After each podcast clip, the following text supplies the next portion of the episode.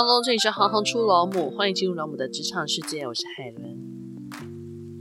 本期台湾女科技人电子报特别邀请了社会学半路出家、资料科学版主 Alisa，现任数据策略经理的 Alisa，从社会系跨领域至资料科学，职业横跨多元产业与职位，从商业分析、营运总监与产品数位经理。拥有电商、航空、母婴保健以及轿车平台数据分析与市场研究等经验。今天就和 Alisa 来聊聊她的跨领域转折与科技社群带给她的视野。欢迎 Alisa。嗨，大家好，我是 Alisa。Alisa 在访问你之前啊，我对于你的背景其实非常的好奇。你是从人文社会学科跨到资料科学的，当初怎么会有这样子的想法呢？嗯，因为其实我从大学到研究所念的都是社会学，然后很多人其实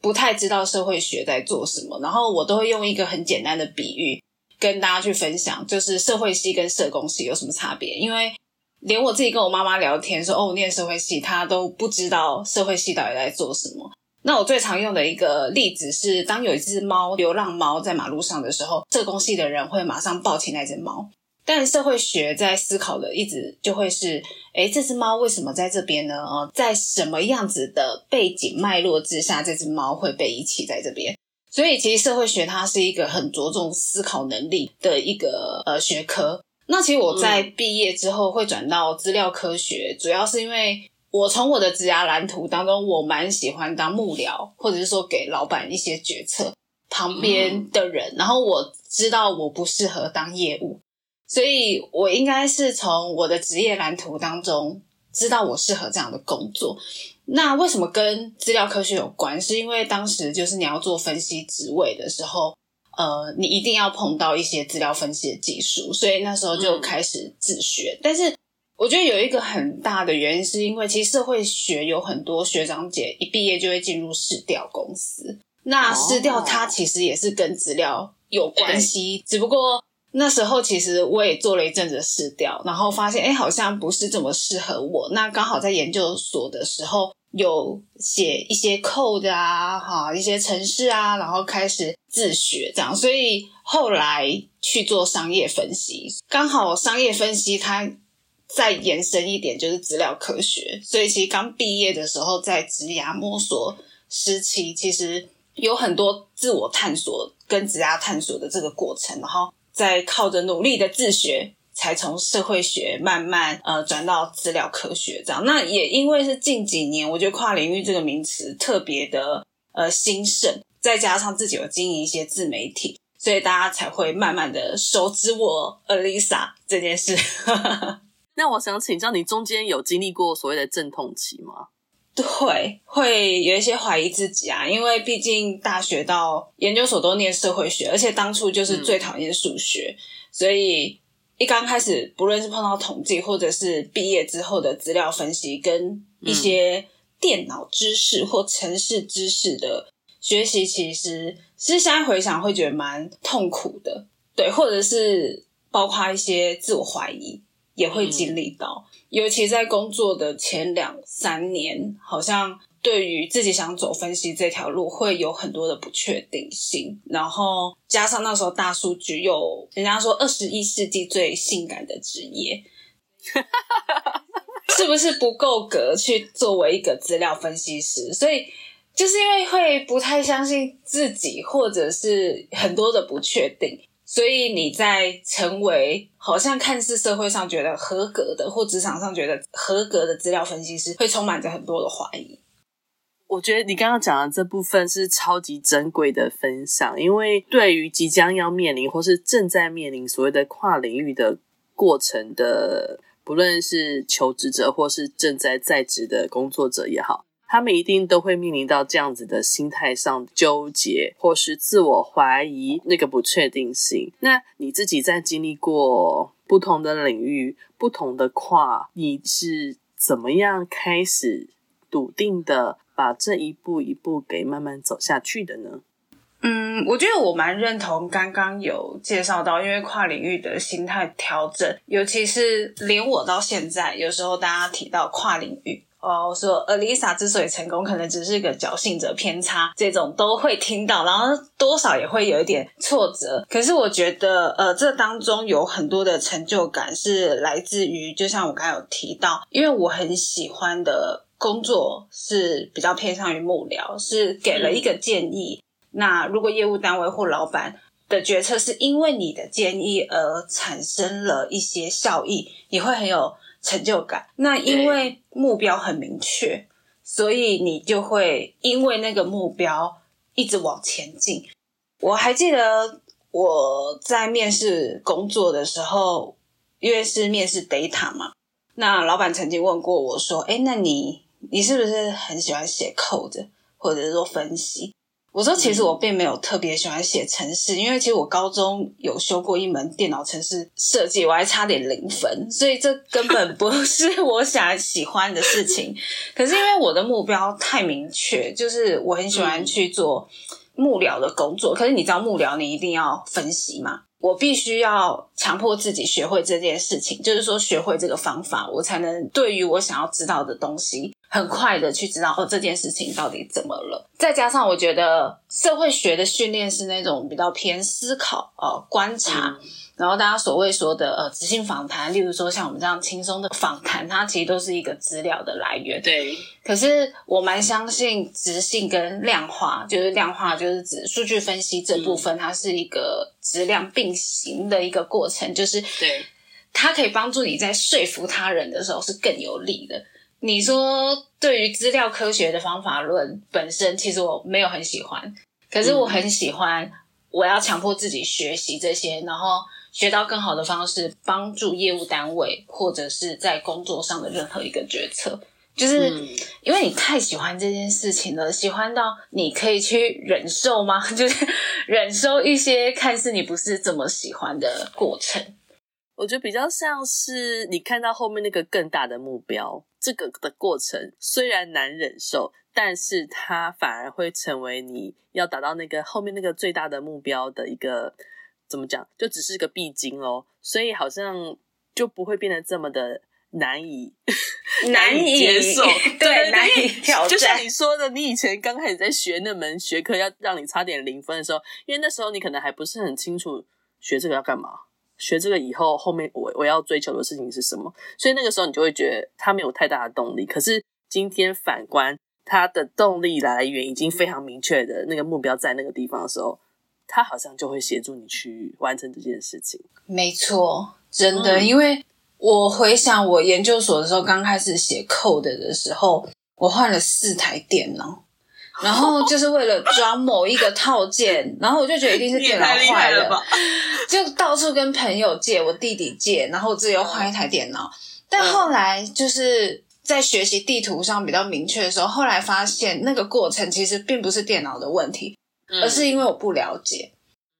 对，就是我想 highlight 的是，其实我在学习的过程一样也遇到很多的困难，包括呃，就觉得自己数学不好，凭什么当分析师？可是好像后来觉得，其实不是说数学要好，而是逻辑要好，因为对对，因为在做资料分析，它有很大的一部分是你要靠沟通，或者是你要理解你所分析的流程，而你要去理解这些流程，一定要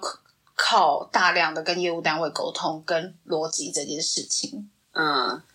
我会这么认同，是因为其实我的。我之前有一份待了十五年的工作，是做交通工具，可是我是做计划研究。但我计划研究有很大一块工作是要做市场调查，但我不是实际在做调查，因为我们会配合市调公司，但是我会是那个计划产出跟，比如说我们最终是拿一些所谓的设计造型去做市场调查。那我们进行的也都是你刚刚所提到那个质化的调查。那那个质化反而必须要在。跟消费者对应的过程当中，你去抽丝剥茧，听出它背后的意涵是什么。所以我非常非常认同你说的，它可能必须要更强化的，反而是那个逻辑性。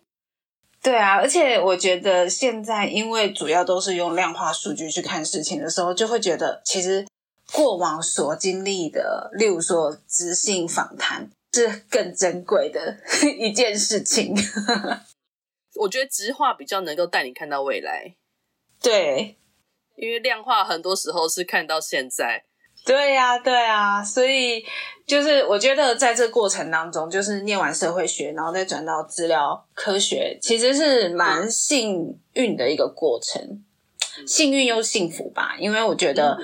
嗯、呃，经历过执行，然后量化，然后社会科学，它可以为你带来一些观察力、跟思考、跟逻辑。其实我在大学的时候念过商学院的课程，所以我觉得社会科学跟商学院跟资料。这三个领域其实它的缺点跟优点都各有，但我觉得社会学它可以陪伴我的，嗯、或者是说带给我更大的价值，是很难在一个刚毕业的时候你就觉得哦，社会学立马就有一个价值，或者是一个很专业的能力，嗯、它就是必须要经过长时间的历练。那像你刚刚说的，社会学它可能带给你是那个很基底的养分，那。你这样子跨域之后，你觉得有带给你什么样不一样的思考吗？我觉得会比较偏向于整体。我指的这个整体是你对于数据的解读。不知道这样讲好不好，但我觉得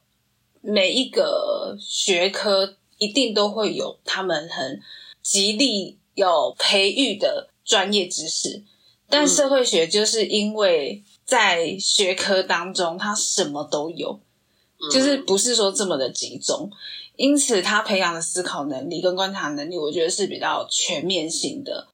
因为不论是像是消费行为，或者是各种人类行为，它还是会回到整个社会经济背景的脉络。所以我觉得了解脉络，以及在公司当中哦，不论在哪一间公司职场当中，利害关系人。的这个沟通协调，我觉得非常的有帮助。其实我在社会学念过一门学科叫组织社会学，然后你说那一门课它到底教了你什么很多实质的能力吗？我觉得其实还好，但是他带你了解组织，然后组织的形成，它其实对于我在了解一件事情专案该怎么做的时候，或者是说跟谁沟通，要用什么样的方式，或者怎么样迅速的理解。这个组织的状况，哦，我觉得帮助我蛮大的，这超级重要。对啊，对啊，所以我觉得社会学除了观察力以外，最棒的就是逻辑跟对，就观察。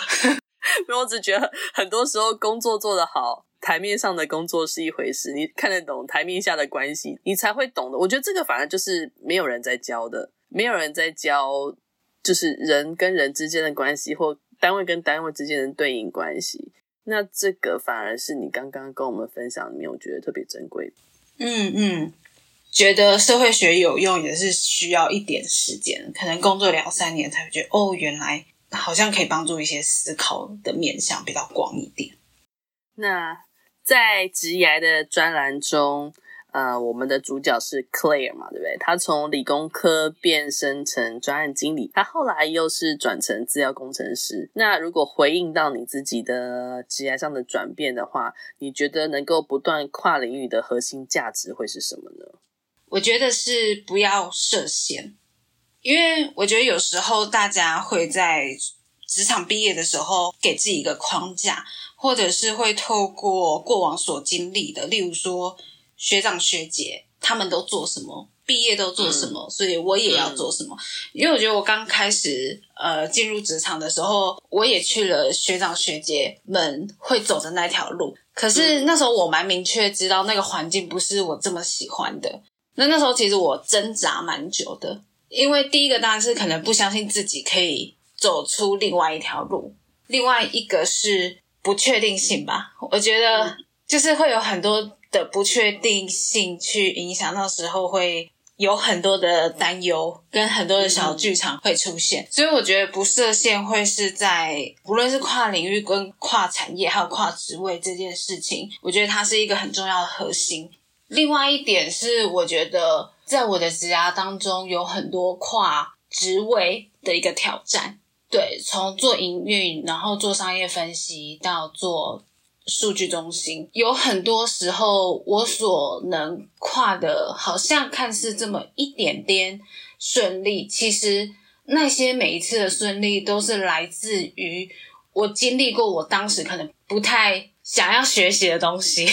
然后我就觉得天啊，既然上一份工作我这么不想要做的事情，竟然在我现在这份工作让我变得更出色的一个原因，有时候还是会给自己的工作当中觉得，诶，我可以多做什么，然后多做什么的时候，我不太会去想那个天花板，而是先从结果去想我到底想要做什么，然后再慢慢慢慢具体下来。那在我们的另外一个系列专题报道中，Annie 她也分享了她跨领域的梦图社群是你的助力这个概念。想请教你在自己的职业生涯过程中，科技社群是不是也同样提供了你养分跟力量呢？嗯，一定的。所以这一期的电子报主题才会想要介绍大家社群，嗯、因为我觉得就像我们刚才提到的转念，好，或者是说正能量的再补给，对，参加社群，因为那时候刚毕业嘛，然后刚开始跨领域。然后有很多是你不知道在资料科学的世界应该怎么走，跟自我的定位。所以那时候也是就是看 Facebook，刚好有一个 Women in Data Science，它是 Stanford 大学非营利组织。那它后来就是有呃几位也是。跟我们年纪差不多的小女生，把她引进来台湾。那刚好，我觉得她算是一个比较早期，然后又是跟女性有关、跟科技有关，然后有一个资料科学的一天，所以那时候就去参加这样子的一个课群。那因为毕竟是社会系，对文字还是是比较熟悉的，所以就觉得，诶，好像可以透过访谈前辈，然后撰写文章，然后去了解一些。职涯可能的想象，或者是可以透过访谈，可以先知道哦，原来前辈他们现在目前的成绩状况之下，他们会怎么样去选择职涯。所以那时候我觉得，虽然是一个小小的企划，所以但是它帮助我非常多。然后包括相关的研讨会，那最重要的是就是认识像 Annie 或 Claire，同样也是在科技圈努力的女性。对，所以有很多的正能量，其实或者是转移工作的负能量 的场域，都是在社群所获得。我之前有读过一句话是，是你想要成为什么样的人，你就去接近你喜欢的那样的人。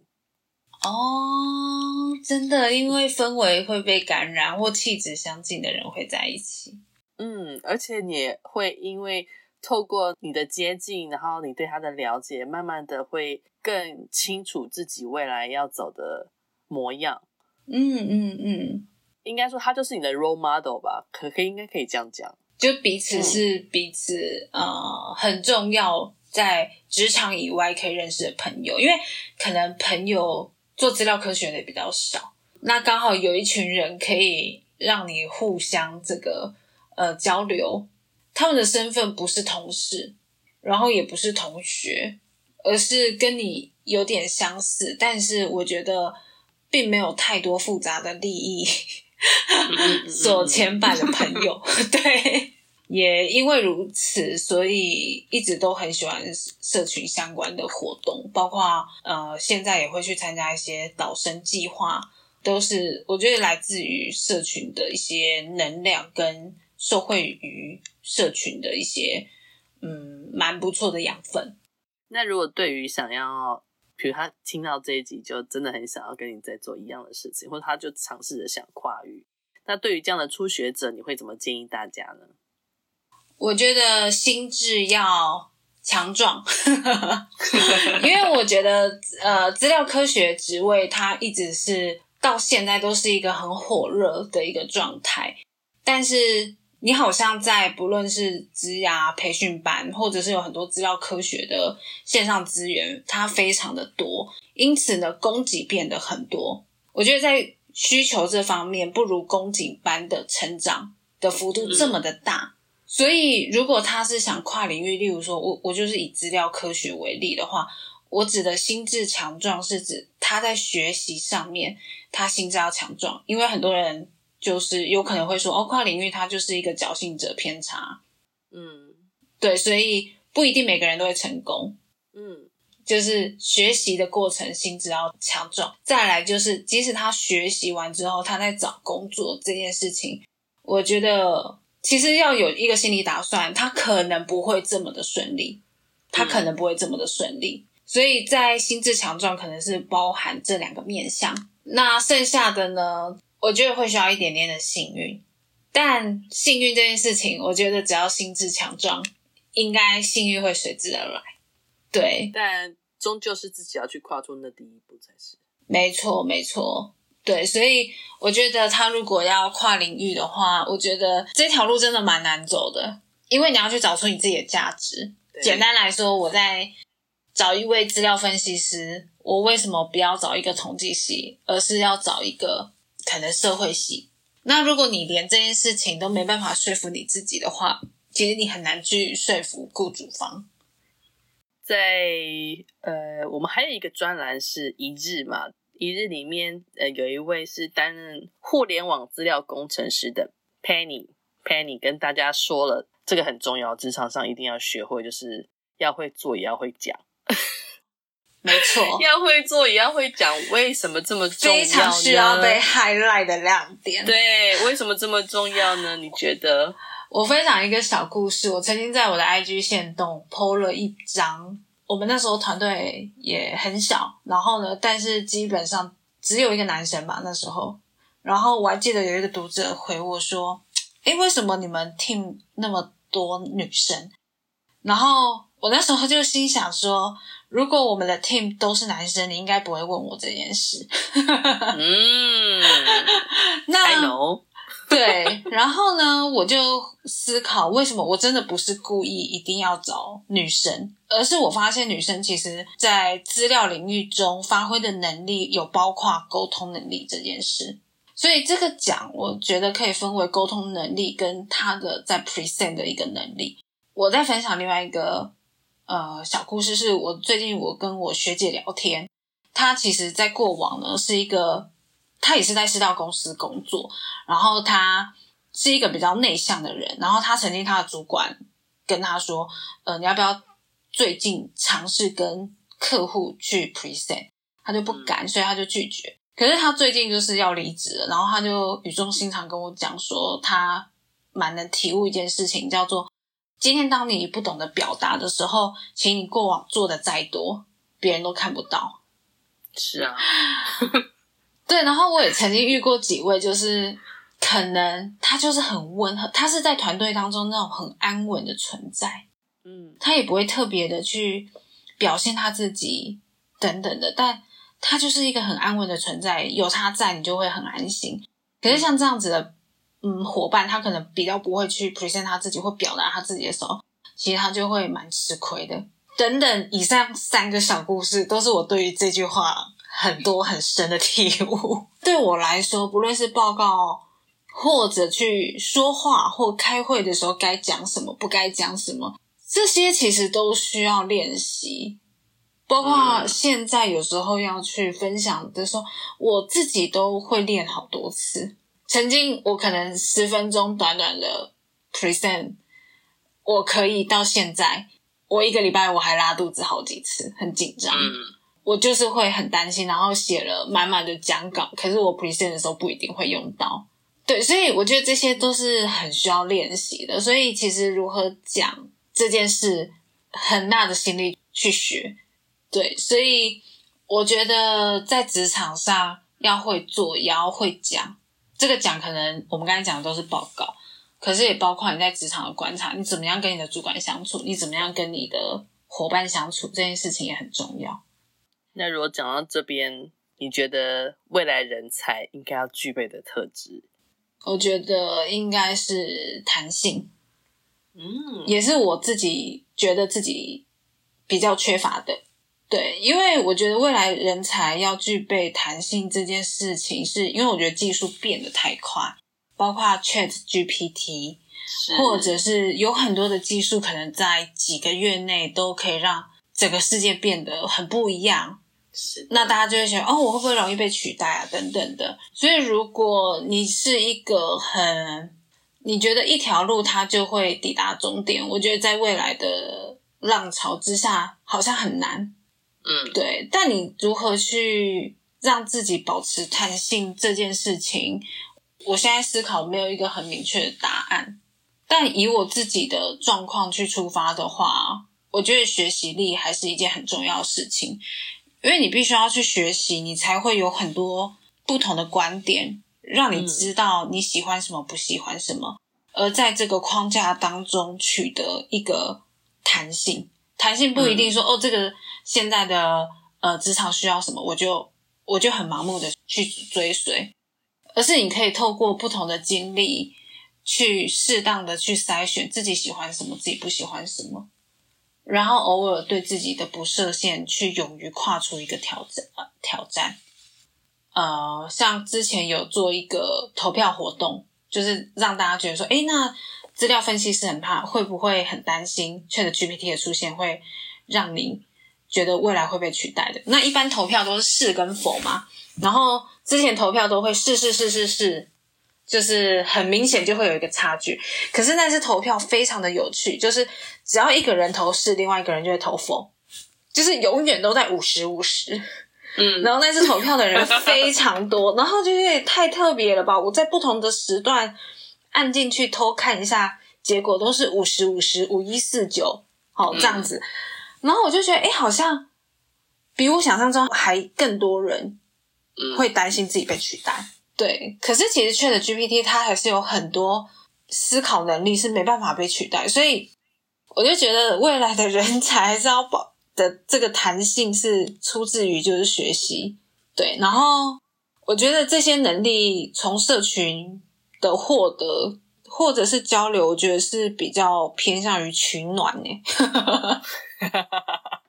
所以我觉得这个修行还是是在个人，只不过在社群当中，你可以获得一群同温层，给你一些力量。嗯、那其实，在我们这一期的所有的专栏里头，其实有提到了很多不一样的社群。那你要不要很简单的选择一两个，跟我们稍微介绍一下下？好啊，那我就介绍我今年有参与的曼陀号计划，跟我待比较久的 WIDS 好了。好，呃，WIDS 就如同刚刚我们有聊到的，它其实是 Stanford 大学的一个非营利组织，主要都是在鼓励女性参与科技社群这一块。那它在大概一六年、一七年的时候就引入。台湾，他这个社群对我来说影响很大，是因为是我第一个参加社群，然后在这当中也活跃蛮久的。那我在二零二二年的时候也担任这个研讨会的宣传大使，所以那时候就办了几个活动，例如说，哎，好像觉得可以让学生知道说，业界的资料科学世界应该长什么样子，因为我们社群当中有很多朋友已经都是。在资料科学工作蛮久的，所以我觉得这当中达到一个自我成就，是我可以为社群找到一个比较非业界的一个触及用户嘛，或者是说另外一个 TA 的可能。嗯、对，那刚好，嗯，社团的合作也是当时的实习生所介绍，对，所以我觉得在自我成就这一块其实是蛮多的，或者是说，呃，可以认识不同的同温层朋友。呃，后来 WIDS 改名为 Taiwanese in Data Science，是主要是希望可以不仅局限于女性，也有男性。对，那他们今年也是有相关的年度研讨会，每一年都会有一个蛮盛大的一个年度研讨会。那当时我也因为这样子研讨会的举办，可以每一年都听到诶一些比较新的技术，或者说是跟该主题。呃，比较相关的一些数据应用，例如说像今年的话是比较着重在生活的应用，就是数据如何让我们的生活更加的科技与便利。嗯。那么另外一个就是曼陀号计划，那我自己非常佩服行行出老母，主要是因为其实我之前呢有成立，短时间内呢成立了一个女性访谈平台，因为那时候刚结婚。呃，然后又刚好处在三十岁的一个年纪，对职涯、生活、人生充满着迷惑，所以那时候也是访谈了许多就是三十、三十出哦的朋友，然后也是我成立了一个小小的访谈平台，然后那时候刚好访到曼陀号计划的创办人几位女性。那后来在了解他们的社群，他们其实不像刚刚提到的 WIDS 是比较。局限在一个科学社群，它是比较偏向于其实不同面向，例如说 data 组或者是 U 叉组或 PM 组，比较是全方位的。嗯，那时候跟他们，呃，刚刚讲到的曼陀号的创办人其中一位，也是这一期的呃作者之一，宜林。宜林他其实就是曼陀号计划五位创办人的其中一位。那天我就觉得他把社群的描绘，或者说所经历的，就如同他题目所说，社群所获得比他想象中还更多。我其实是听到。他上次跟我的分享，然后我就很感动，呃，社群所带给他的，因为也蛮有同感。那曼陀号计划，它其实每一年都是按照像刚才讲的组别去进行招生，然后或者是呃邀请导师来跟这个同学去做一个分享。然后他们这个计划其实蛮有趣，有分为呃船长，例如说像我今年就是担任数据应用组的船长。然后船长以外呢，也有航海士，航海士就比较像是助教的身份，嗯、然后再来就是水手，水手就是学员。那这样子的一个社群，它除了呃每个月都有一些月会，就是船长要跟这些水手啊、航海士交流以外，也会有跨组的交流，例如说 data 组是跟行销组一起去交流，嗯、对，等等相对应的一些活动的延伸或讲座。曼陀号计划，它是不是那个 Girls in Tech 的？对，好像听说他们前身就是，或者说他们有几位认识是 Girls in Tech 出来。那像 PyLadies Taiwan，或者是说像 R-Ladies，就是它是结合了某个城市语言，然后跟 Ladies，、嗯、就是那像这样的社群，它就是比较着重的是在技术上面的交流。对，所以我觉得社群在台湾是真的蛮丰富的。没错，我们也也从社群当中得到了很多的养分，真的非常感谢你。不会，我也很感谢。我觉得就是这次的访谈比我预期中我还更轻松的可以去叙述，我觉得这些很深刻的经历。听完 Alyssa 的跨域经验分享，是不是也让你更充满信心了呢？如果你也希望跨域做一些重新的学习与整合，勇敢跨出第一步吧。你能决定将来成为什么样的人？希望你们喜欢今天的讨论。我是海伦，我们下次见。